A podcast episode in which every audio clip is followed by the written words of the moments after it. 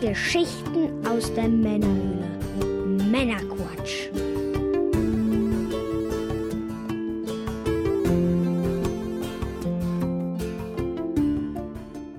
Willkommen zum Männerquatsch, zu einer Sonderfolge.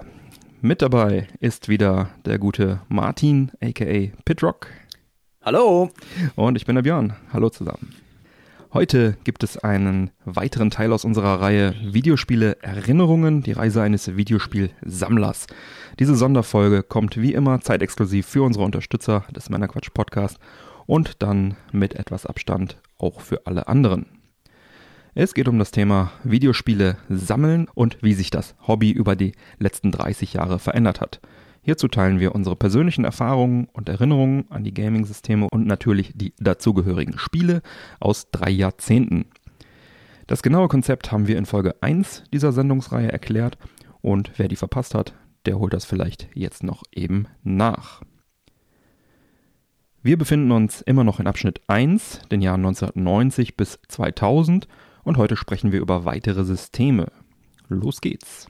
Tja, dann kommen wir zum Game Boy. Ein Meilenstein war sicher der klassische Game Boy, der im September 1990 bei uns erschien. Game Boy Classic gab es zu Weihnachten bei mir 1990 mit Tetris, Mario Land, später dann auch noch Mario Land 2 und so weiter.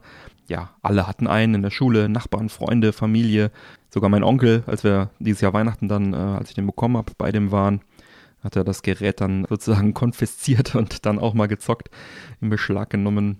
Ein anderer Onkel von mir hatte ein paar Monate später auch so ein Ding mit Tennis. Also das ging wirklich durch alle Schichten, sag ich mal. Also nicht nur die Kids in der Schule, sondern halt auch irgendwie die Erwachsenen hatten so ein Ding. Dieses Jahr Weihnachten, wo ich den bekommen habe, ich hatte mir den so, so total dringend gewünscht, weil das der neue heiße Scheiß war. Und äh, ich habe ihn dann äh, nicht unterm Baum liegen sehen und war dann echt schon ziemlich traurig. Und da lag dann nur so eine komische Lederschultasche und die wollte ich gar nicht anpacken und angucken. Ich wollte ja diesen Gameboy haben. Ich habe äh, dringend nach Paketen gesucht, die in diese Größe, Größenregion passen und nichts gefunden und war wirklich schon ziemlich pisst, so als äh, Zehnjähriger.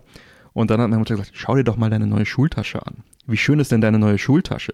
Und ich denke mir, geh weg mit der blöden Schultasche, ich will einen Gameboy. Guck doch mal da rein. Der hat tolle Fächer. und dann habe ich da reingeguckt, hey, und da war ein Gameboy drin. Geile Schultasche, Mann. Danke, bestes Geschenk ever. Ja. Schultasche weggeschmissen, Gameboy. Ganz genau. Schultasche zur Seite.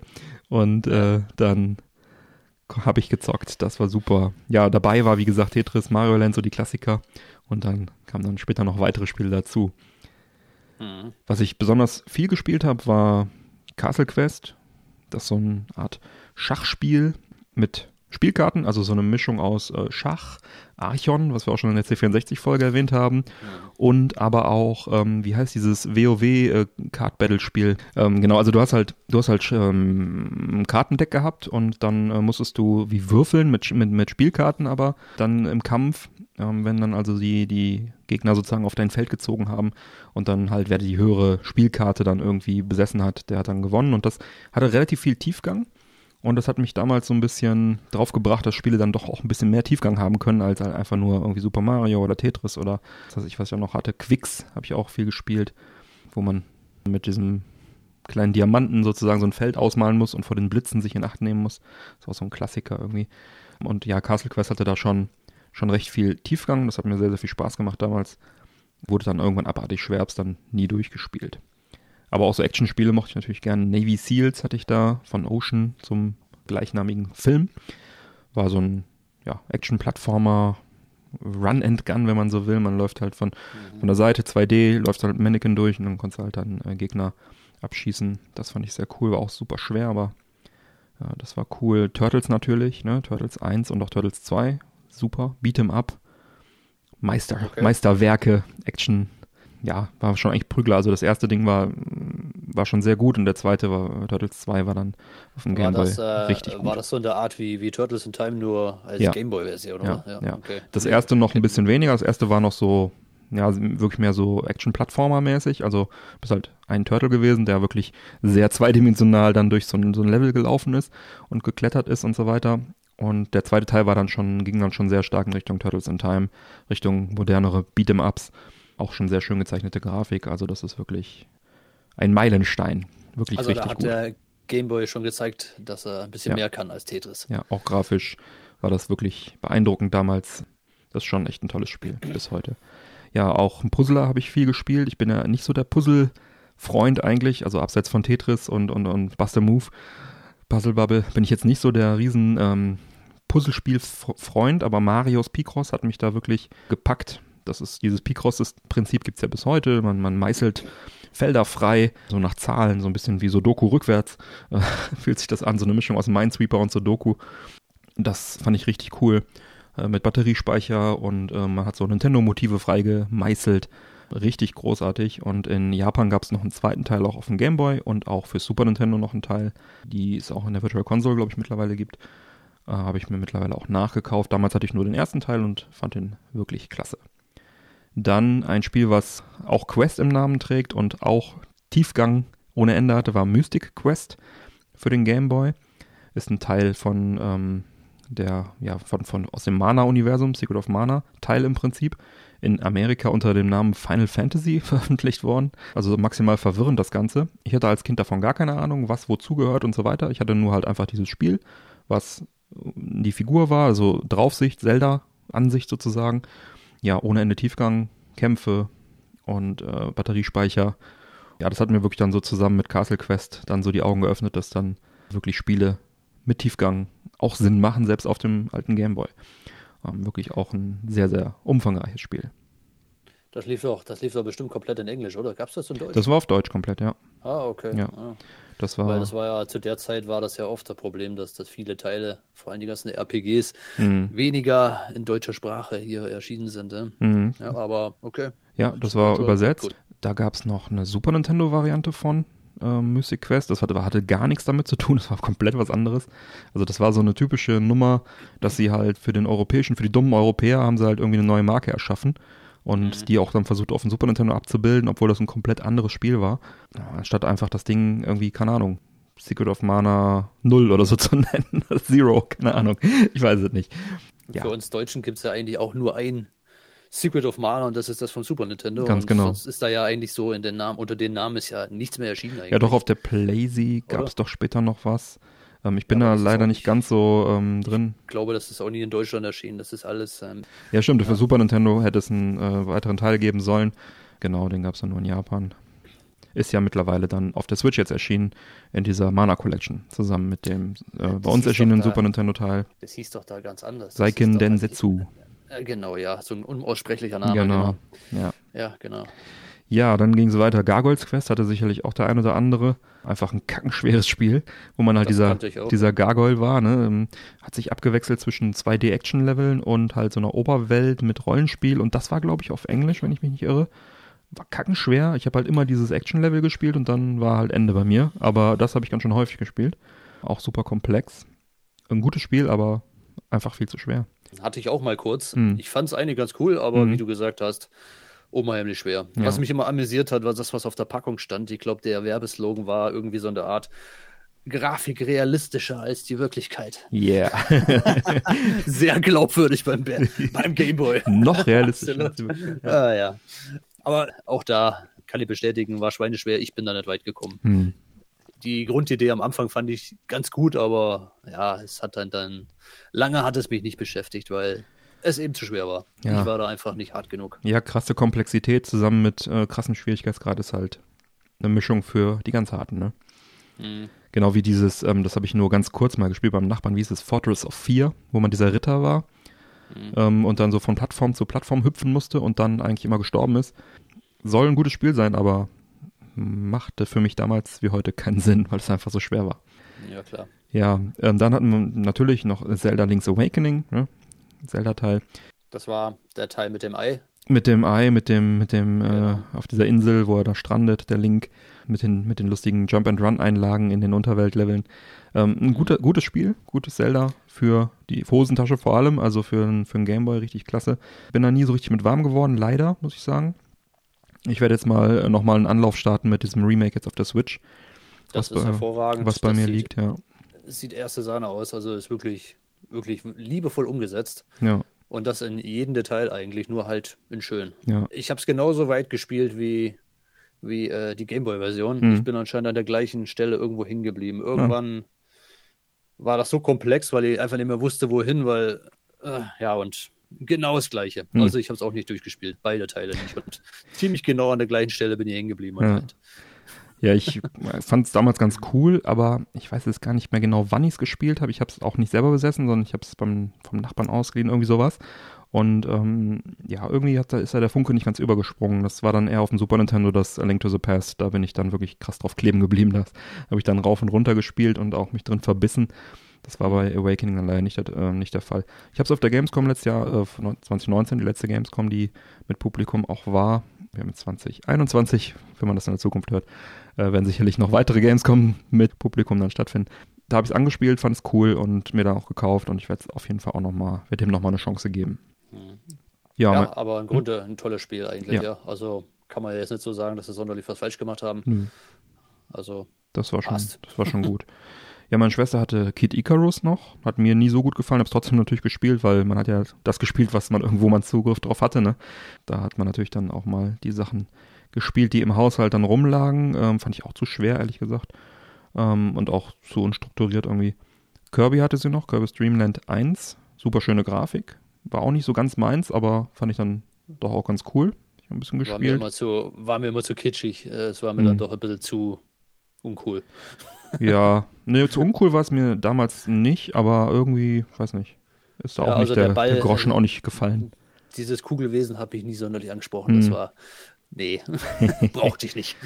Ja, Wario Land hatte sie auch, Super Mario Land 3, wo halt Wario dann der, der Hauptcharakter ähm, war. Ging mir da auch so ähnlich wie mit Kirby, bin ich auch nie so richtig mit warm geworden.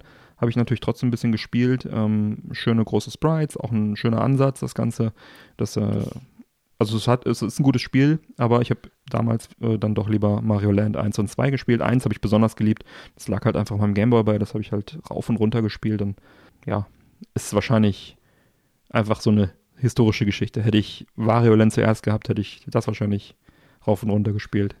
Also ähm, an ähm, Super Mario Land kommt es jetzt, glaube ich, nicht ran. Äh, aber Wario Land war schon ganz okay. Also ich habe es ich hab's auch eine ganze Weile gespielt. Hm. Und wie du schon gesagt hast, ähm, echt große Sprites. Also ich Hm. fand, auch da hat der Gameboy gezeigt, was man aus der Kiste Ja. rausholen kann. Und wenn man jetzt so allein die Sprite-Größe sieht von Super Mario Land Ja. im Vergleich zu Ja. Wario Land, das sind Weltenunterschiede. Und man sieht schon, dass es ein späterer Titel ist. Wobei Super Mario Land 1 finde ich ich. gerade wegen den kleinen Sprites so geil, weil die machen halt alles anders als auf dem NES, ne? Alles irgendwie, Übersichtlicher, übersichtlicher. alles auf den. Gameboy optimiert, ne? Kleine Sprites, etwas simplere Grafik, trotzdem irgendwie cool und ja, weiß nicht, irgendwie hatte, hatte Super Mario Land 1 für mich so einen so einen- so einen Reiz, weil es halt einfach alles anders gemacht hat. Die Koopa Trooper explodieren, wenn man draufspringt, werden zur Bombe. Das ist ja auch, glaube ich, bei Super Mario Land 1 äh, einmalig. Bei den anderen, da fliegen die Panzer ja hin und her, wenn du draufspringst und so weiter. Aus irgendeinem Grund habe ich da einen Narren dran gefressen an dem ersten Teil. Ja, aber der war ja auch klasse. Ja. Ja. War, war auch, glaub nicht so von, also der war, glaub nicht von Shigeru Miyamoto, der war irgendwie von einem anderen Team wurde der ja, glaub Der wurde, glaube ich, von äh, dem äh, Hardware-Team sogar gemacht, die den Gameboy entwickelt haben. Ich weiß jetzt leider die Ah, Namen okay. nicht, die dahinter stecken. Ob das jetzt R&D One oder was war. Hatte ich mal irgendwo gelesen, dass das auf jeden Fall ein Team war, die auch versucht haben, da technisch halt was dra- draus zu machen. Also deswegen halt auch die kleineren Sprites und so weiter. Und wahrscheinlich deswegen auch die Abweichungen im Gameplay, weil es halt eben nicht von Miyamoto war, ja. Genau, Haben sie, haben sie aber gut gemacht, absolut. Äh, finde ich auch. gehört ja. absolut zum Top-Titel vom, vom Gameboy. Ja, aus verschiedenen Gründen, genau. Ja, Kirby's Pinball Land gab's noch, äh, das hatte meine Schwester auch. Mehrere Tische übereinander waren das, wenn ich mich recht erinnere. Also du bist dann, wenn du unten ins Loch gefallen bist, das typische Pinball-Problem war nicht sofort Ende, sondern du bist äh, einen Tisch runtergefallen, wenn du vorher natürlich einen hochgespielt hast äh, und konntest was dann, äh, konntest dann auch nochmal in so einem Katapult irgendwie den nach oben schießen. Wieder, ähm, ich muss sagen, ich habe es länger nicht gespielt, ich sollte das vielleicht mal wieder spielen und halt Batteriespeicher und äh, nette Grafik und also ich weiß noch, dass mir das sehr, sehr viel Spaß gemacht hat. Das hatte ich also häufig von meiner Schwester mir äh, geborgt, um das dann zu zocken. Ähm, das war, genau, das war auf jeden Fall cool. Ja, äh, wie gesagt, die anderen Dinger habe ich dann mal kurz irgendwie reingelegt und dann hatte sie sie wieder. Ja, also ansonsten nach, beim Nachbarn und Schulkameraden äh, gab es dann noch Nintendo Golf. Hat mich überrascht, dass das so viel Spaß gemacht hat damals. Ich, äh, ne, Golf klingt ja erstmal langweilig. Und dieses Nintendo Golf, ähm, das hat schon einiges richtig gemacht. Das hat mir auch viel Spaß gemacht. Da habe ich dann auch einige Stunden reingesteckt. Mir das auch mal geliehen. ist heute eines der wenigen Golfspiele, die ich mag. Es gibt noch vielleicht diese Fun-Golfspiele oder die Mario-Golfspiele von heute, die sind auch noch ganz cool. Ich hatte mal bei äh, ähm, Golfspiel auch mitgearbeitet, Outlaw Golf hieß das. Okay. PS2, Gamecube, Xbox. Ähm, das hat auch Spaß gemacht. Das war auch so, so ein Fun-Golf mehr. Es gibt ja einiges, einige Serien heute, die das so machen. Ganz cool auf jeden Fall. Ja, dann Pinball Revenge of the Gator ist auch von, von Hal, also von den, von den Kirby-Machern und auch von demselben Team, die halt das Kirby Pinball gemacht haben. Auch eine tolle Grafik. Leider kein Highscore-Save. Das war so ein bisschen da der, das Problem und halt auch nur einfach ein Pinball-Tisch. Wenn du rausfällst, bist du kaputt, wie typisches Pinball halt. Allein wegen dem Highscore-Save, der hat mir halt gefehlt. Ne? Ich, ich habe das auch bei Tetris gehasst. Äh, wenn du einen Gameboy ausgemacht hast, dass dann die Highscore weg war. Gibst halt großartig deinen Namen ein, kannst extra eingeben und dann machst die Kiste aus, dann alles wieder weg. Das habe ich auch, hat mich super genervt. Das haben sie ja erst später bei Tetris DX dann sozusagen gefixt. Tetris DX für den Game Boy Color ist ja im Prinzip dasselbe Tetris wie das klassische, nur dass es halt in, eingefärbt ist, läuft aber auch auf dem klassischen und hat dann noch zwei, drei andere ähm, noch neue Spielmodis dabei und kann halt die Highscore speichern. Das ist für mich so das, das der größte Fix an der Nummer. Also ich spiele halt heute am liebsten Tetris DX für den Game Boy Color auf dem Game Boy Classic in Schwarz-Weiß, weil es einfach das Standard Tetris ist plus Highscore Safe. das äh, ja, das, ähm, das war macht schon viel aus. Eindeutig ein Nachteil, ja. ja. Man hatte halt keinen Beweis dafür. so ist es. Ja, dann haben wir äh, Choplifter 2. Äh, hatte auch einen, äh, einen Kumpel, das Konzept fand ich immer schon cool. Also gab es ja auch auf den Heimcomputern und so. Und ne? du fliegst mit dem Hubschrauber rum, sammelst kleine Mannequin ein, musst dann verschiedene Geschütze und, und, und äh, später auch so Höhlen und so weiter, dann irgendwelchen ähm, Felsen ausweichen. Das fand ich super, auch auf dem Gameboy. Habe ich gerne gespielt. Und ja, Solar Striker wurde dann noch bei uns auf dem Schulhof auch gespielt. Ist ein, äh, auch so ein Shoot'em Up. Ich erinnere mich dann auch in der Grundschule, in der Pause wurde das dann häufig äh, mal gespielt, in so einer kleinen Gruppe. Waren ähm, ja ein Shoot'em Up von Nintendo selber. Ähm, mhm. Die, äh, also relativ einfach auch gewesen, war halt einfach, um da diese Genre-Lücke sozusagen so relativ nah am Launch dann schon zu schließen. Also sie hatten dann irgendwie ihr Golfspiel draufgepackt, ihr Puzzlespiel, ihr Jump'n'Run und halt eben Solar Striker, ihr Shoot'em Up. Und dann kam ja die Softwarefülle sozusagen relativ schnell auch dann in Gang, aber das äh, war so einer der ersten. War super simpel, aber ja, war cool damals. Dann gab es noch äh, Kung Fu Master von Irem. Ich erinnere mich, hatte zum Geburtstag irgendwie von all meinen Kindern, die ich eingeladen habe, habe ich da ähm, ungefähr 55 D-Mark zusammengekriegt. Äh, ein riesen Haufen Münzen. Ich weiß, irgendwie jeder kam da mit Münzen an. Das war irgendwie so ein gebasteltes Geschenk und jeder hat irgendwie ein paar Mark reingeworfen und dann irgendwie gab es dann insgesamt 55 Mark, war eine große Geburtstagsfeier. Und dann nächsten Tag oder die nächsten Tage dann zum Toys R Us bei uns. Ja, welches Spiel nimmst du jetzt, ne? Dann, das war so, das muss sagen, 1990 war ich 10, weiß nicht, da war ich vielleicht 11, 12, maximal, vielleicht eher 11, 11 wahrscheinlich. Ähm, nicht wirklich, sag ich mal, durch Magazine ausgebildet, was gut war. Und Internet gab es eh nicht ja, dann also nach Cover ausgesucht, wie man das dann so gemacht hat als wie Kind. Wie man das ne? halt damals so gemacht was sollte man ja. auch sonst machen, ja. Riesenwand von, von, von Spielen, äh, ja, 55 Mark, da warst du schon bei, in, äh, bei den, sag ich mal, bei den Angebotsspielen, die ja meistens eh nicht so die Knaller waren. Die Vollpreistitel waren, glaube ich, 69 Mark. Und ja, warst du schon unten irgendwie bei den, bei den Angeboten so ein bisschen gefangen und hattest dann auch nur eine kleinere Auswahl und dann, ja, dachte ich mir, okay, Kung Fu Master soll es sein. Ja, ist ein Beat'em Up, ist auch ganz nett aber letztendlich drückst du die ganze Zeit nur einen Knopf oder du kannst halt schlagen und treten. Du drückst abwechselnd A und B und wartest, bis das Spiel vorbei ist. Und nach einer Stunde ist dann auch vorbei.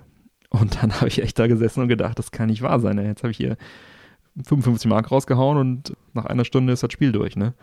Ähm, Wenigstens kannst du nicht sagen, das Spiel war zu schwer. Nee, also es, war, es gab Easy, Normal, Hard. Auf Easy war es nach einer Stunde einfach nur Button-Mashen durch. Auf Normal hat es ein bisschen länger gedauert und auf Hard war es einfach unspielbar. Aber das war immer derselbe Gameplay-Loop, ja. Du bist da durch und hast, also es gab nicht viel Variation, keine verschiedenen Ebenen oder so wie bei, wie du sagst, es eben Turtles, sondern einfach nur eine Ebene hingestellt, die Mannequin kam angelaufen, duck, duck, duck, duck, duck, weggeprügelt und vielleicht nochmal geduckt zwischendurch oder mein Endgegner. Ja, also ich war als Kind relativ enttäuscht ist ja bis heute einer der günstigeren Titel für den Gameboy. Irgendwann habe ich dann gedacht, okay, jetzt äh, liest du mal Magazine und informierst dich vor, bevor du sowas kaufst. Aber als Kind hat, es, ja. als Kind hat man es gemacht. Ne? Ja, dann gab es ja noch dieses Dialogkabel, womit man dann auch Gameboys miteinander verlinken konnte. Natürlich lag dem Gerät, also meinem Gerät zumindest bei. Ich hatte ja dieses Starter-Pack sozusagen mit dem Tetris dabei und Dialogkabel und Kopfhörern und so weiter. Da haben wir dann auch Tetris viel im Dialogkabel gezockt. Ich erinnere mich noch, dass wir einmal mit einem Kumpel dann ins Freibad gefahren bin. Jeder ein Gameboy dabei, jeder Tetris dabei und wir haben dann im Freibad Tetris gezockt. Wir waren, glaube ich, mal einmal fünf Minuten kurz im Wasser, den Rest der Zeit haben wir nur Tetris gezockt, da auf der Wiese auch eigentlich ziemlich blöd, da seine Gameboys da liegen zu lassen und dann irgendwie ins Wasser zu gehen, so als Kinder. Gut, wir haben Glück gehabt. Es waren die 90er, alles war sicher. Nein, also das, war, das, war, das war eine zivilisiertere Zeit als heute. Da konnte man noch äh, einfach was liegen lassen, ohne dass genau, es Wir haben einfach wahrscheinlich ein mega Schwein gehabt. Ja. Aber es war, also war für uns ein tolles Erlebnis, so die Freiheit, weißt du, so zwei Jungs, irgendwie elf Jahre aufs Fahrrad geschwungen, ins Freibad gefahren, da gezockt, gemacht, was wir wollten. Das war cool. Ja. F1 Race ne, hatte dann diesen, ähm, diesen Vier-Spieler-Adapter dabei. Ich weiß auch, dass wir das viel gespielt haben. Da hatten auch einige Freunde dann äh, das, das Spiel, dann haben wir das noch viel gespielt. Also werden noch viele, viele mehr Spiele sein, aber das waren so die Dinger, die ich am meisten gespielt habe. Ja, heute arbeite ich an meinem Gameboy-Spiele Full Set, die Euro-Version, lose Module versuche ich da also voll zu bekommen. Ich habe jetzt mal geschaut, ich besitze über 450 Gameboy-Spiele mittlerweile und 160 okay. Gameboy Color-Spiele. Auch, auch verschiedene, ähm, also teilweise auch japanische Spiele oder US-Exklusivspiele, aber äh, das Euro Full Set hätte ich ganz gerne, fehlen aber noch, keine Ahnung, 30, 35 Spiele und das sind jetzt alles so die dreistellig kosten, auch lose. Das macht also momentan wenig Spaß. Die Preise sind echt mega hoch gerade.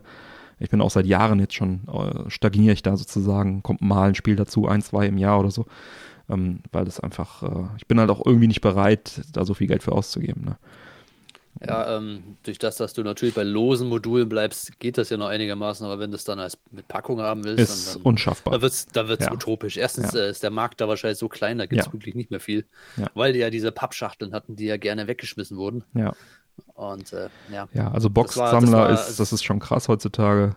Und Lose, war, war im, Lose ist halt aber auch krass. Also die Preise sind da auch schnell bei den Spielen, die mir jetzt noch fehlen, dreistellig und auch nicht immer nur 100 Euro, sondern da geht schon bis 500 Euro für ein loses Modul und da wird es halt echt, ja, da wird's echt schmerzhaft. Also deswegen mal gucken, ob ich das jemals äh, hinbekomme, aber ich, ich bleib dran. Irgendwas muss man ja machen. Ne? muss ja. man ja, ja. Aber das Coole ist halt, man entdeckt, wenn man dann irgendwann eine Sammlung kauft oder so oder mal irgendwie ein Konvolut kauft, man entdeckt halt viele Exoten und, und auch versteckte Perlen ne, bei den Spielen, weil ich zock dann schon, also die Spiele, die ich dann so hab, gucke ich mir dann schon auch an. Und da sind halt auch echt ein paar, paar schöne Sachen dabei, die man halt damals schon gar nicht kannte und die man vielleicht auch heute gar nicht kennt. Das äh, macht schon Spaß. Also man, man entdeckt da immer auch neue Sachen. Also die, die wirklich, wir haben es jetzt gerade an der Liste ge gesehen, das sind ja größtenteils alles Titel gewesen, die man ja eigentlich so irgendwie kennt. Und äh, ja. ich glaube, das war wirklich nur so ein paar Dutzend Spiele, die, die wirklich erfolgreich waren und die wirklich jeder kannte. Und alles, was da drüber war, war halt ein Glücksgriff für, für den Verkäufer, halt, wie dieses ja. Kung-Fu-Spiel zum Beispiel. Ja, ja, ja. Und ähm, ja. Also es, also, war halt unglaublich erfolgreich. Das heißt, es gab viele Leute mit Gameboy und auch viele Leute, die vielleicht nicht so viel Ahnung hatten. Und aus ja. dem Grund ist es natürlich dann auch einfacher gewesen, dann vielleicht auch mal ein paar Kopien von irgendeinem Spiel zu verkaufen, was nicht so erfolgreich war. Ne? Ich meine, da gab es ja wirklich jeden Mist für, was ich Schiffe versenken. Also wirklich alles, ne? Was, was man sich vorstellen kann. Ja, und, äh, und halt auch ein Haufen Ramschalter auch, ja. ja. Also es war ja, wie das halt so ist, wirklich nicht alles gut. Wie war es bei dir? Hast du auch einen Gameboy? Wie kamst du ja. zu dem System? Welche Spiele hast du gespielt? Also ich war äh, nicht so ganz der Gameboy-Spieler damals. Mhm. Also man ist ja damals quasi nicht drum rumgekommen. Also Werbeoffensive von Nintendo war ja massiv damals. ja. Also nicht so wie heute. Also ich weiß gar nicht, ob es heute noch Konsolen und so Werbung gibt. Also ja, Nintendo sieht man öfters noch was, aber früher war das halt wirklich viel, viel mehr, was Werbung anging. Ja, Fernsehen, und, weil Fernsehen war ja auch einfach ja. präsenter. Ne? Man, als Kind hat man einfach viel Fernsehen geschaut. Samstags irgendwie die Cartoons ich, und so weiter. Ne? Ich kann mich an den Werbespot wirklich noch erinnern von ja. damals. Also, das war doch das, wo der eine Junge da im Bus hockt und dann sieht er, wie die Steine da kommen. Also, ja, äh, das hat dann schon irgendwie, dass das Werbung einen so in Erinnerung bleibt. Das schafft nicht jeder, ja. ja. Auf jeden Fall kann man dadurch natürlich nicht drum rum. Ne? Aber selber hatte ich erstmal keinen, weil, wie immer, kein Geld, zu teuer und mhm. ähm, ganz billig war das Ganze erstmal nicht. Aber dafür hat man ja Freunde. und die hatten sowas. Ja, und da habe ich halt damals ne? schon ja umfangreich damals gespielt und manchmal auch hatte ich das Glück, ein paar Tage mal einen auszuleihen. Und ähm, cool. Ja, also da kam das schon. Und klar, Super Mario Land rauf mhm. und runter gespielt. fand ich, fand ich klasse, das Spiel. Vor allem, mhm. dass, dass man ein bisschen anderer Ansatz war. Mhm. Die Musik ist mir bis heute in Erinnerung geblieben. Die Melodien sind unvergesslich, finde ich. Ja. Haben sie toll gemacht. Natürlich Tetris haben ja. wir gespielt, rauf und runter, klar. Die Jagd nach dem besten, nach der besten Highscore war, war schon toll. Und, Wobei äh, da war eher so, da das nicht gespeichert hat, war bei uns im Freundeskreis, vielleicht war es bei euch auch so, eher so, mhm. da gab es so Zwischenbilder, ne? keine Ahnung, eine Rakete, äh, Feuerwerk und sowas. Und da hat man eher immer so, hey, hast du schon die Rakete freigespielt oder was, wenn du in Level, pff, weiß ich nicht, was warst. Ähm, war das bei euch auch so oder eher nach Highscore? Mhm es war oft, dass wir, dass wir auch gespielt haben, dass da mhm. jemand dabei war. Also wir hatten oft auch Zeugen. Ne? Mhm. Also, mhm. also da hat man das gemeinsam gespielt und dann ja. hat man das halt mitbekommen. Und boah, der ist jetzt schon in, ich weiß es gar nicht mehr, ja. Level 10 von mir aus, ja. keine Ahnung. Wow, wow, wow, so viel hatte ich noch nie. Und also da gab es dann schon so, ja. da waren halt Zeugen dabei. Okay. Und äh, das war dann schon ganz, ganz cool. Mhm. Ich kann mich noch an, an das war schon viel, viel später, als ich dann äh, Blockschule, da musste ich damals bei meiner Ausbildung, und damals musste ich immer Blockschule irgendwo ins Allgäu. Mhm. Da bin ich dann über Wochen lang geblieben, war so eine Art Internat war das. Ja. Und da haben wir den Gameboy, haben wir immer einen Ghetto Blaster angeschlossen und haben die Leute genervt mit dem Gedudel von Tetris. das war cool, ja. Schöne Idee, ja. ja, so richtig so. Man kennt das ja normalerweise nur aus der kleinen Popelbox, aber so am Ghetto Blaster hat der Sound schon was, ja. Ja, also äh, ist ja heute auch, äh, gibt es ja viel, die Musik machen mit dem Gameboy, ne? Hier äh, Tronimal ja, und so weiter, auch, äh, wie heißen die alle? Hatte ich auf der in unsere Musikfolge, schaut euch die mal von der Gamescom die Musikfolge an, da gibt es also einiges das, das ist irre, was da macht. Gameboy-Musik, ja.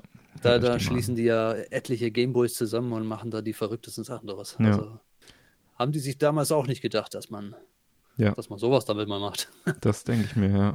Ja, es waren halt die Klassiker dabei, die man halt damals gespielt hat. Haben wir gerade ja schon die meisten mhm. der Spiele durchgenommen. Das war eine ähnliche Liste wie bei dir. Ja. Viel, viel später, also jetzt, was heißt viel, viel später? Mhm. Ja, doch, eigentlich schon viel später. Also im Moment liegen bei mir auch vier Gameboys rum. Mhm.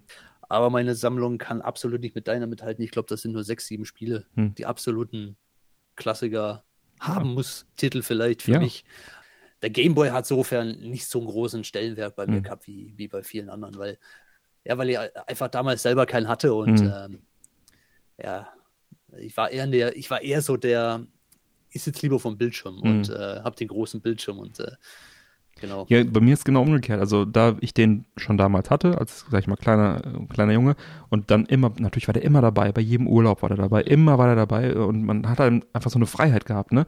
Zu Hause hatte ich halt, zu der Zeit war das Super Nintendo noch nicht, da hatte ich einen C64, da hatte ich, was hatte ich da zu Hause stehen? Also diese großen Kisten, die man dann erst groß, ne, Lord 8,8, ne? Letzte Folge haben wir darüber äh, gesprochen. Hat man ja schon, ja. Äh, und so, also ewig da rumgemacht. Und äh, den Gameboy hat es einfach dabei, im, im Auto, im Urlaub. Äh, war, es war einfach war so ein Stück Freiheit, ne? Das der war, so ein, gleich an. Der war gleich genau. an, der war eingeschaltet. Man konnte schnell mal fünf Minuten eine Runde Die Batterien spielen. haben ewig gehalten. Es war, ja, war mein kleiner Unterwegsfernseher, mein, meine Konsole halt, ne? Und da auch jeder einen hatte, also du hast immer Leute auch gefunden im Urlaub, die da, mit denen du Module tauschen konntest, also tauschen im Sinne von, hey, lass mich das mal spielen, hier, spiel mal das von mir und so. Ich, wir waren in einem Italienurlaub, da, äh, wie viele Leute da Gameboy hatten. Äh, da waren Kinder, es war irgendwie so, so, wie so eine Ferienwohnung, da war nebenbei ein Hotel und für das Hotel konnten wir irgendwie den Pool mit benutzen, keine Ahnung, wie auch immer. Es hatte, es hatte, es hatte jeder Am, An diesem ja. Pool waren vier Kids, die Gameboys hatten. Wir haben da äh, Module getauscht, wir haben den ganzen Tag äh, da äh, und so. Also es war einfach super. Und aus dem Grund bin ich bis heute, äh, wollt, darauf wollte ich hinaus, eigentlich ein Handheld-Spieler und, und, und vielleicht finde ich deswegen die Switch auch so geil, weil ich mag einfach dieses Gefühl, rausziehen aus der Tasche, spielen, und Los. ich war, ich war einer von den Außenseite, von den Losern, der keinen hatte, verdammt. aber, aber bei mir verhält sich genau umgekehrt. Also ich ja, war jetzt auch nie so. Ja. Äh, also ich habe auch nie einen DS gehabt. Ich ja. habe auch einen Game Boy Advance hatte ich mal. Ja, ähm, ja aber das habe ich auch nicht viel genutzt. Die Switch ist für mich auch so. Ich habe zwar eine, aber ist jetzt wirklich keine wichtige Konsole für mich. Also dieses, dieses, dieses To-Go ist eine tolle Sache. Ich, ich verstehe da schon den Sinn und alles und äh, das, aber, aber mich selber hat das nie so ganz äh, gepackt irgendwie. Das ist interessant, ja. ja, ja also ähm, cool. vielleicht auch deswegen, weil mir die Erfahrung, diese, diese etwas umfangreiche Erfahrung, die du Wirklich? damit hattest, dass die mir da einfach gefehlt hat, diese, dieses prägende Erlebnis. Genau, das ist es, glaube ich, dieses prägende. und, wenn du, äh, wenn du nicht Gameboy sozialisiert bist, dann äh, bist du genau. halt ein äh, normaler stationärer Konsolenspieler oder PC. Wobei ich das Ding natürlich damals schon sehr gerne gespielt ja. habe und ähm, ich weiß noch, da waren wir in Urlaub und ein Kumpel hatte das Ding dabei, der mhm. war auch bitte den, bei diesem Urlaub mit dabei und ähm, der hat die Spiele ja schon rauf und runter gespielt, deswegen habe die meiste Zeit ich das Ding bekommen. Ja, da habe ich schon viel gespielt und es hat mich da schon gewissermaßen fasziniert, aber hm. halt immer nur etappenweise, über einige Tage, über einige Wochen, vielleicht mal über einige Stunden bei Freunden oder so. Hm. Das war halt so ein bisschen der Unterschied. Was vielleicht auch noch anzumerken ist, jeder weiß ja, der Gameboy hat ja keine eigene Beleuchtung gehabt. Ja. Und ähm, so unter der Bettdecke spielen, so wenn die Mutter gesagt hat, jetzt schlaft endlich und ja. unter der Bettdecke spielen, war halt dann nicht so ganz einfach. Hat man trotzdem gemacht. Es gab aber halt dann halt irgendwie ja, mit einer Taschenlampe oder irgendwie sowas das, oder diesen Aufsatz. Genau, dieser Aufsatz, gehabt. genau. Und da gab es entweder den offiziellen, wo die Lupe und der, die Beleuchtung in einem war, oder den günstigen Scheiß, den ich hatte, Nyko oder so hieß das, wo du halt einen, einen fetten Aufsatz mit vier Batterien für eine Lupe, äh, für eine für eine Lampe hattest und dann nochmal eine äh, fette Lupe oben drauf plappen konntest. Das hat nachher so einen riesen Block gehabt. Das hat gar keinen Sinn mehr gemacht. Aber ja, wir hatten ja nichts. Ja, aufgepimpte. Ja. Und dann war sie noch in den Urlaub gefahren und äh, wenn man wenn man nach Jugoslawien fährt, damals war es noch Jugoslawien, mhm. äh, bei Italien gibt es ziemlich viele Tunnel und das war immer blöd, ja. weil da war das Licht dann weg. Ja. Das war eine ständige Challenge, genau. Ja. Heute könnte ich das nicht mehr machen. Ich wäre, ich müsste wahrscheinlich kotzen wegen Motion Sick. Ja. Aber ja, wir waren schon ziemlich hart damals, ne? Da war man, damals war man noch abgehärtet. Aber es ist ja auch ein Ding, warum die, ähm, ein großer Grund, warum die Eltern früher Gameboys gekauft haben für die Kids für unterwegs, war ja, davor gab es ja nur für unterwegs diese LCD-Spiele. Mhm. LCD-Spiele war immer nur ein Spiel drauf und die haben einen, einen Todeslärm gemacht, dieses Piepen, die dieses Nervtöten. Ja, die konntest du nicht gepiept, ausschalten. Ja. Und ein großes Verkaufsargument für einen Gameboy war, du hast einen Lautstärkeregler gehabt, beziehungsweise es lagen Kopfhörer bei, ja, sehr smarter Move von Nintendo. Und das zweite war, du konntest natürlich auch Speakersetten nachkaufen und musstest nicht immer dann direkt ein neues Gerät dann kaufen. Gut, der Preis dürfte ähnlich gewesen sein zwischen den Kassetten, äh, Speakersetten und ein neues LCD-Spiel.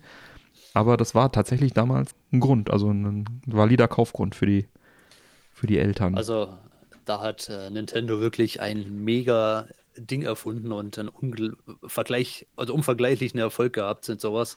Äh, da hat jeder ja. andere nur das Nachschauen gehabt. Sega mit seinem Game Gear, ja. das war zwar ganz nett und so und technisch wahrscheinlich besser, aber nee, hat nicht funktioniert. Allein die Batterielaufzeit vom Gameboy, ne? Äh, in dem Fall war einfach, dass, dass, dass der Gameboy so minimalistisch war, einfach abgespeckt war. Der Vorteil, ja. War er eigentlich, war er eigentlich so gut. Ja. Weil er dadurch weniger Batterie gebraucht hatte. Genau. Weil, äh, ja, und. Ich glaube, mit vier Batterien kann man irgendwie 16 Stunden oder so aus. Also, das war wirklich unglaublich lang. Und das hat man, das hat man mit Game Gear, hat man das halt nicht geschafft. Und also. Batterien waren ein Kostenfaktor damals. Die Akkus in den 80ern haben nicht viel getaugt. Wir hatten Akkus, die haben zwei, drei Stunden gehalten in meinem Gameboy. Ja, das war der größte Scheiß. Du hast schon Batterien benutzt und das war teuer da damals als Kind. Ja. Da, da, war das noch ein bisschen anders wie heute, ja. Ja die Dinger sind auch quasi, naja, so unzerstörbar nicht, aber die halten schon richtig ja. was aus. Wie oft ja. man die runtergeschmissen hat ja. oder, oder wo die alles gelandet sind in irgendwelchen Dreck oder was. Es gibt auch diesen, die diesen berühmten, bekommen, ne? diesen berühmten Gameboy, der den Bombenangriff im Golfkrieg überlebt hat, der war doch in New York in einem Flagship Store lange ausgestellt. Ich weiß nicht, ob der da noch genau, liegt. Hab ich sehen, ja. ja, der immer noch geht. So komplett getoastetes Gehäuse, aber Tetris läuft noch so. Und es gibt dann noch eine andere Geschichte in irgendeinem Museum oder sowas, da läuft der Gameboy seit den 90er Jahren, der läuft jetzt beinahe 30 Jahre, läuft er ein Stück, ohne den einmal auszuschalten. Und der läuft, der läuft. Also ob es jetzt immer noch so ist, weiß Heftig, ich nicht, aber ja. jetzt vor einigen Jahren war das halt noch ja. so. Der läuft, der läuft seit 30 Jahren, läuft der komplett durch, ohne einmal aus, äh, auszuschalten. Und ja, da dudelt halt die Melodie von Tetris seit ja. 30 Jahren vor sich hin und das ja. Ding geht nicht kaputt, es funktioniert. Ja, es ist wirklich. Weil halt so. auch, weil halt auch Technik drin ist, wo halt nicht viel, wo halt nicht viel fehleranfällig ist. Ja ist ja jetzt kein hochgezüchteter sonst was für ein Chip. Das, ja, es war einfach da, bewährte Technik da, aus den 80ern, ja. die da verwendet wurde. Und das ist doch. Ja, alterprobte, alterprobte ja. Technik, ja. Ist auch der Grund jetzt, ich weiche jetzt ein bisschen ab, tut mir leid, aber ist auch der Grund, warum jetzt zum Beispiel der Mars Rover, der gerade bei unterwegs ist, hm. der hat auch relativ alte Technik drin und viel zu alt, eine ewig alte CPU hat der drin und sowas. Aber nicht, weil sie es sich nicht leisten konnten, sondern einfach, weil sie Technik brauchten, die einfach super lange hält und wo ist, sie wissen, der Scheiß verreckt nicht auf, die ja. Hälfte, auf der halben Weg nach zum Mars. Ja. Genau, ja. Das war halt auch so ein Grund, warum der Gameboy so gut gehalten hat, weil es einfach erprobte Technik war. Und die Hardware, die hat ja auch lange durchgehalten. Die wurde ja lange verkauft von Nintendo. Es war zwar, sag ich mal, ja. irgendwann unfreiwillig, dass sie es dann noch verlängern mussten, ähm, weil ja dieses Projekt Atlantis, das später zum GBA wurde, dann nicht in die Pötte kam. Aber wenn du überlegst, 1989 kam die Kiste raus dann kam irgendwann, weiß ich nicht, 94 oder so, kam mal diese Play It Loud Edition, wo sie die einfach nochmal in farbigen Gehäusen dieselbe, selben Geräte nochmal verkauft haben. 95 rum ich hab's jetzt aus dem Kopf, mache es aus dem Kopf ganz grob, äh, kam ja der Game Boy Pocket, der dann einfach besseren Kontrast hatte und dann diese kleinen mhm. Batterien, mhm. diese Triple A's verwendet hat, was dann sozusagen ein kleiner Nachteil war, weil äh, du hat, die waren irgendwie teurer damals auch aber trotzdem etwas besseren Kontrast. Damit haben sie noch das Leben verlängert und dann ging das Jahr wirklich steil bergab von den Verkaufszahlen, so Mitte der 90er Jahre. Nintendo stand vor einem echten Problem. Der Nachfolger kam nicht in die Pushen und war dann auch letztendlich erst 2001 dann äh, fertig, so dass sie dann ja den Game Boy Color entwickelt haben, der 98 rauskam, äh, einfach der sozusagen nochmal ganz leicht aufgepimpte Technik mit einem Farb, mit, noch mit Farbe drauf. Mhm. Ähm, das war ja sozusagen eine Notlösung technisch, um einfach irgendwas zu bringen. Und dann kam ja ähm, zufällig noch äh, Pokémon raus, kurz vor Game Boy Color Zeiten. Und das Ding hat ja dann nochmal einfach den Game Boy so krass geboostet und den auch dann sozusagen noch ewig am Leben gehalten. In Japan gab es noch den Game Boy Light, der war auch großartig, den habe ich äh, das auch. War, das war der einzige mit äh, integrierter Beleuchtung. Ja? Genau, und der hat auch große Batterien genommen, der nimmt zwei große Batterien, hält fast so lange mit Beleuchtung wie der wie der Klassik sozusagen. Also es ist ein Pocket letztendlich mit Beleuchtung und nimmt zwei große Batterien und das ist schon ein tolles Gerät, das hätten sie hier mal rausbringen sollen. Gut, haben sie nicht. Aber ähm, worauf ich hinaus wollte, ist, Pokémon hat dann sozusagen nochmal die, die, die Lebens, äh, Lebensgeister neu eingehaucht in den Gameboy. Und dann kam auch der Game Boy Color, der hat dann durchgehalten, bis dann, ich glaube 2001 war es dann, der Game Boy Advance rauskam und dann. Äh, und dann ist ja eigentlich die Sache trotzdem fließend weitergegangen, weil äh, ja. Game Boy Advance konnte ja die alten Game Boy Spiele auch abspielen.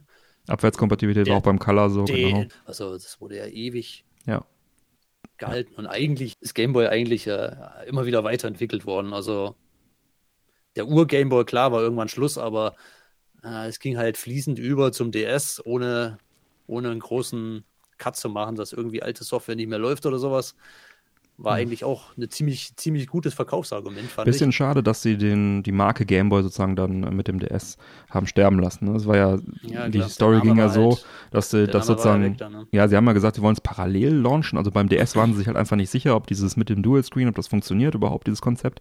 War so ein Testballon mehr oder weniger und parallel hatten sie ja dann noch den Gameboy Advance SP rausgebracht mit dem besseren Display und haben ja gesagt, wir machen das parallel weiter und wenn der DS jetzt sozusagen gefloppt wäre, hätten sie nochmal einen richtigen Gameboy-Nachfolger dann irgendwann gebracht. Aber dann ist, war der DS ein Erfolg und deswegen ist dann die Schiene weitergelaufen und der Gameboy eingeschlafen. Gut, aber da kommen wir ja zu diesen Konsolen kommen wir ja auch später noch. Ja, hast du noch was zum, zum Gameboy? Hm. Witzige Geschichte noch. Erzähl. Ja, wir hatten so einen örtlichen Computerspielladen. Mhm. Und das war ein Elektroladen, der hatte auch Videospiele, ja. PC-Spiele, Amiga-Spiele, alles Mögliche. Ja. Und da sind wir hin öfters und haben uns die Packung angeguckt und davon geträumt, wie es wohl wäre, diese Spiele zu besitzen, wenn wir mhm. sie kaufen würden, aber wir hatten ja kein Geld. Und da war ein Kumpel dabei, der war jetzt nicht so ganz der Computerfreak und äh, aber der war halt immer dabei. Mhm. Und dann haben wir halt die Boxen angeschaut und der, dieser besagte Kumpel eben auch. Und hatte sie ein PC-Spiel genommen. Oh, hey, auf the Beholder. Oh, sieht gut aus, schön, mhm. schön. Okay, mhm. nächstes Spiel genommen, irgendein Amiga-Spiel, keine Ahnung. Oh, ja, gut, gut. Oh, sieht gut aus, ja. Und dann hat er sich so ein Gameboy-Spiel genommen, hat das umgedreht und äh, schwarz-weiß äh, und hat das angewidert wieder zurückgelegt. ja. Wir haben uns kaputt gelacht, weil ja. ja. Er wusste halt nicht so, also äh, keine Ahnung, aber er war halt irgendwie, er dachte, das ist so ein normales Spiel und diese, das ist so ein alter Scheiß, das ist noch ein schwarz-weißes oder was. Ja. nein, nein, das war ein Gameboy-Spiel. Ja, ich erinnere mich ja. auch noch, als, als Kind äh, waren natürlich die Gameboy-Scheiben auch ständig verkratzt. Ne? Man hatte ja vielleicht dann anfangs noch keine Schutzhüllen und so weiter. Und da weiß ich, gab es auch bei uns im, im Dorf so einen Computerladen, der auch alles Mögliche hatte, aber eigentlich keine Gameboy-Spiele. Aber der hat die Scheiben getauscht für 10 Mark. Konntest du dann eine neue Scheibe kriegen. Und ich war dann insgesamt, glaube ich, vier oder fünf Mal bei dem in, in wenigen Jahren. Anfangs aus irgendeinem Grund ist es ständig verkratzt gewesen, keine Ahnung.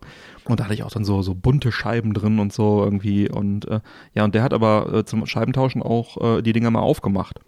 Mhm. Und ich weiß es jetzt nicht genau, ob es, ob es daran liegt, dass meiner einer der ersten Gameboys war, weil der hat mein alter Original Gameboy, den ich auch noch habe, den ich wirklich seit 1990 habe, äh, der hat Kreuzschrauben drin. Und normal heißt ja diese Tree Wings drin. Also mhm. bei allen anderen Gameboys, die mir bis jetzt untergekommen sind, und das sind einige gewesen, waren halt diese, diese so, so, so ein spezielles drei ja, das war, Dreiermuster, äh, Treewing jetzt das. eigene Nintendo-Schrauben, wo genau. es diese extra Schrauben für Firmen genau. gibt. Und ja. ich vermute, dass damals dieser Laden beim, beim Scheibetausch da einfach normale kleine Kreuzschrauben reingemacht. Dass die, Skandal. Die hatten wahrscheinlich keinen Treewing, sondern haben dann einfach die alten Schrauben kaputt gemacht irgendwie und dann kleine normale Schrauben rein. Der Nachteil ist, der hat die so fest angezogen, ich kriege die nicht mehr auf. Ich kriege meinen Original Gameboy von damals kriege ich nicht auf. Ich wollte ihn mal reinigen. Schade eigentlich. Dann geh halt jetzt mal hin und beschwer dich. Genau, wenn es den noch geben würde. ich finde dich, Junge. Wo sind meine Treewing-Schrauben? Damals ja. vor 30 Jahren war ich bei dir. Ja. Ah, genau. Ja, genau. Ja, ja, genau, so viel dazu. Gut, dann haben wir den Gameboy, glaube ich, genau, glaube genau. ich, soweit durch. Ja, ein weiteres System, was ich kennengelernt habe, da lag ich mal im Krankenhaus, war meine Mandeln entfernen lassen, so auch mit 90, 90 rum, also zehn Jahre war ich ungefähr alt. Da hat halt ein Junge bei mir mit auf dem Zimmer gelegen und der hatte ein Master-System äh, an, angeschlossen und hat er wohl recht neu bekommen. Das war schon dieses Master-System 2 und äh, das erschien ja erstmals 87 bei uns und diese schlankere Master-System 2 Variante kam dann auch erst 1990 in Europa.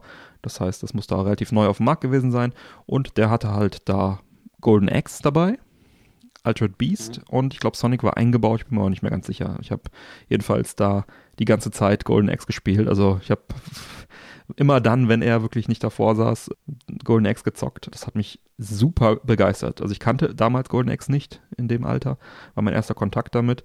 Die Master System-Version ist jetzt wahrlich nicht die beste. Du kannst auch, glaube ich, nur den, den Barbaren nehmen. Wusste ich alles nicht, war mir alles egal. Das Spiel hat mir einfach mega Spaß gemacht. Also ja, da. Ich, ich kannte es vom Amiga. Mhm. Das waren so meine ersten Kontakte damit und äh, ja, klasse Spiel. Ja. Zu zweit, Riesenspaß. War auch deutlich also besser auf dem Amiga. Für, ja. für Hosenscheißer ein super Spiel. Ja, also, ich weiß auch nicht, also wir haben es nicht zu zweit gespielt. Ich weiß nicht, ob man die Master System-Version überhaupt zu zweit spielen kann. Ich bin mir nicht sicher, weil glaub, du kannst nur den Barbar nehmen. Also entweder müssten beide den Barbar nehmen oder ich weiß nicht. Aber wir haben ich habe es nur alleine gespielt. Da. Ist so abgespeckt, dass da ist nur ein Charakter. Nehme ich an. Ja, ist nur einer drin auf jeden Fall. Ja. Okay. Ähm, ich nehme an, dass du es nur alleine spielen kannst. Aber das habe ich halt wirklich da äh, so gesuchtet, das Spiel. Also das war wirklich richtig cool. Ja, deswegen habe ich halt heute immer noch so einen Softspot für die, für die Master System-Varianten-Version von dem Spiel, obwohl die halt, wie gesagt, bei weitem nicht die beste ist. Aber das war halt so damals mein, mein Kontakt damit. Und ja, ansonsten hatte auch noch eine Nachbarin, ein Master System 2, die hatte auch dann, ja, wie heißt das, äh, ähm, Alex the Kid und ähm, ja, Sonic natürlich und noch. Das war, das war glaube ich, vorinstalliert. Das ja. Kit war, glaube ich, auf dem System mit drauf. Ja, äh, nicht auf allen, das waren verschiedene. Also bei, auf dem allerersten Master-System, dieses eckige, da war eingebaut so ein äh, Schneckenspiel, Labyrinth. Das hieß auch irgendwie mhm. Snail oder so. Danach kam dann Alex the Kid, war eingebaut. Dann bei dem Master System 2 war, glaube ich, Sonic eingebaut. Mhm. Und kann auch sein, dass noch ein anderes mal zwischendurch eingebaut war. Also es waren nicht immer dieselben eingebaut ja, aber ansonsten Master-System hatte dann später auch noch in der Schule noch einen, einen, Schulfreund neben dem Mega Drive. Da hat man dann auch noch so zwei, drei Spiele gespielt, Castle of Illusion, Mickey Mouse. Aber so richtig viele Erinnerungen habe ich nicht daran. Nur, ich habe eigentlich nur gute Erinnerungen. Also ich weiß, dass ich die Grafik, Grafik auch immer cool fand. Im Gegensatz zum NES fand ich die eigentlich immer besser. Und Altered Beast äh, war unglaublich schwer. Sonic war unglaublich schnell und Golden Axe war unglaublich cool. Also Master System, hey. Ich hatte damit gar keinen Kontakt eigentlich. Also ich kannte es aus dem Kaufhaus, kannte ich es halt irgendwie und das war es eigentlich. Ja. Also ich kannte keinen Mensch, der das Master-System hatte. Ich habe da null Kontakt mit gehabt, also damals halt. Hm. Später habe ich es mir dann natürlich geholt. Genau, ja, habe ich mir äh, auch noch geholt. Das war die ja. Master System 2 Version war das, da hatte ich sogar ein paar hier, aber hm. ja, gespielt schon, aber ja, natürlich, wenn man da ja heute mit anfängt, hat man natürlich nicht so die Verbindung zu und auch so nicht so die Motivation, da so umfangreich zu spielen. Also, ja. aber das, das zeigt ganz gut, wie, wie dominant, wie dominant damals ähm, Nintendo. Nintendo. war mhm. und wie sehr Sega eigentlich hinterhergehängt hat. Also, Wobei es halt technisch ein schönes. System war, ne? Und auch. Ja, das war ähm, ganz verkehrt, ja. Man will, glaube ich, wenn man heute nochmal ein Master-System spielt, entweder eine komplett gemoddete Version haben oder man will das Einser haben, weil das hatte noch ein äh, Composite Kabel dran mhm. und äh, das Master System 2 konntest du nur über Antenne ansteuern. Und das genau, natürlich. Genau, da hatte ich diesen Mod dran, dass, ja. dass, dass, dass man Chinch hinten anschließen konnte. Chinch, genau. Und das war beim NES, der hatte schon, ja, der hatte der schon, schon gelben, drin, ja. gelben Chinch, der hatte das schon dran, da war nichts mit, mit äh, äh, Musstest du nicht modden, genau. Ja, also Nö, aber Master System fand ich cool und äh, war natürlich auch schön, weil es für Sega, weil es halt dieselbe Hardware, also ungefähr dieselbe Hardware wie beim Game Gear war. So konnten sie da immer die Spiele dann auch parallel sozusagen noch veröffentlichen. Das hat dem ganzen Jahr auch noch so ein bisschen längeres Leben dann eingehaucht. Das war ja auch die gleiche Technik. Also Master System genau. war ja gleich wie, wie ein Game Gear. Genau, der Game Gear konnte noch ein paar mehr Farben darstellen, glaube ich, und hatte immer einen kleineren Bildausschnitt, aber ansonsten war das meistens so technisch äh, sehr, sehr ähnliche äh, Versionen von den, von den Spielen her. Genau, Game genau. Gear kommen wir, glaube ich, auch noch äh, etwas später zu. So. So. Damit verabschieden wir uns für heute und freuen uns schon auf die nächste Folge aus dieser Sendungsreihe. Vielen Dank an die Unterstützer des Männerquatsch Podcast. Ihr habt diese Sonderfolge möglich gemacht. Und euch allen vielen Dank fürs Zuhören und denkt dran, neue reguläre Folgen Männerquatsch erscheinen an jedem ersten und dritten Montag im Monat. Damit ihr keine Folge mehr verpasst, abonniert uns doch gerne. Die Infos zum Abonnieren sowie alle Links zur Sendung findet ihr auf unserer Webseite männerquatsch.de. Bleibt mir zu sagen, bitte empfehlt uns weiter. Vielen Dank für die Aufmerksamkeit. Auf Wiederhören und bis bald. Bis demnächst. Ciao. Ciao.